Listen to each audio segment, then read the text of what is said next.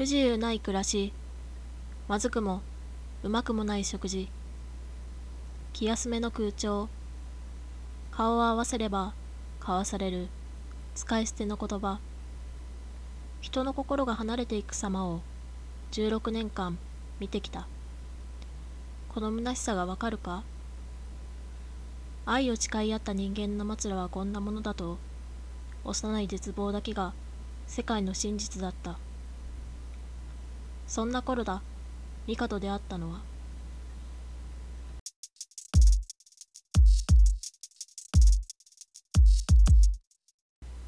レディのカップラーメンタイマー。本日は私猫かわいいながお送りいたします。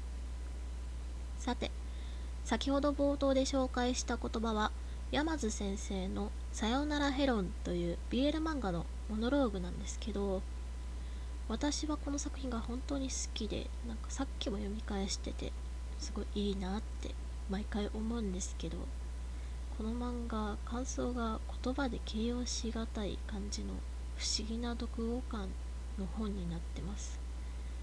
あらすじとしては宗司と美香っていう家庭環境に少し影のある男子高校生が出会って大人になっていくっていう話なんですけど山津先生はこの家庭環境を美談にするんじゃなくて2人がつながるきっかけとして最後まで書き切ってくれてるんですよね。複雑で薄暗いような感情がなんかそこにある事実としてしか書かれてなくってでもなんかそんなもんなんだよなっていう風にちょっとわかる部分もあってなんか劇場っていう感じじゃなくて冷静に静かに影を落としていくというかそういう空気感がめちゃめちゃ好きなんですよ。でこの空気感を作ってるのが山津先生のセリフ回しなんですけどこれがすごいおしゃれでなんか途中ドライブで深夜の海に行くシーンがあるんですけど月が出てなくって真っ暗なんですよね。そこでミカが月が出てたら違ったかなって言うんですよ。でも月なんて出てないんですよ。だって出てたら綺麗に見えちゃうじゃないですか。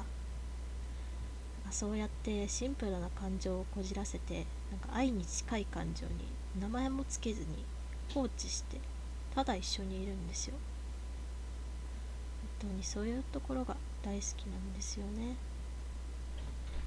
でタイトルにあるヘロンなんですけどこれアオサギっていう意味らしくてアオサギってコウノトリ科なんですよ。コウノトリって言ったら赤ちゃんを運んでくるとかそんなのがあるじゃないですか。でも赤ちゃんって男女の間にしかできないじゃないですか。でさよならヘロンって言ってるんですよ。だからなんかそういう女の人と幸せになるよりもお互いを選んだのかなって深闇オタクは思ってしまうんですよね。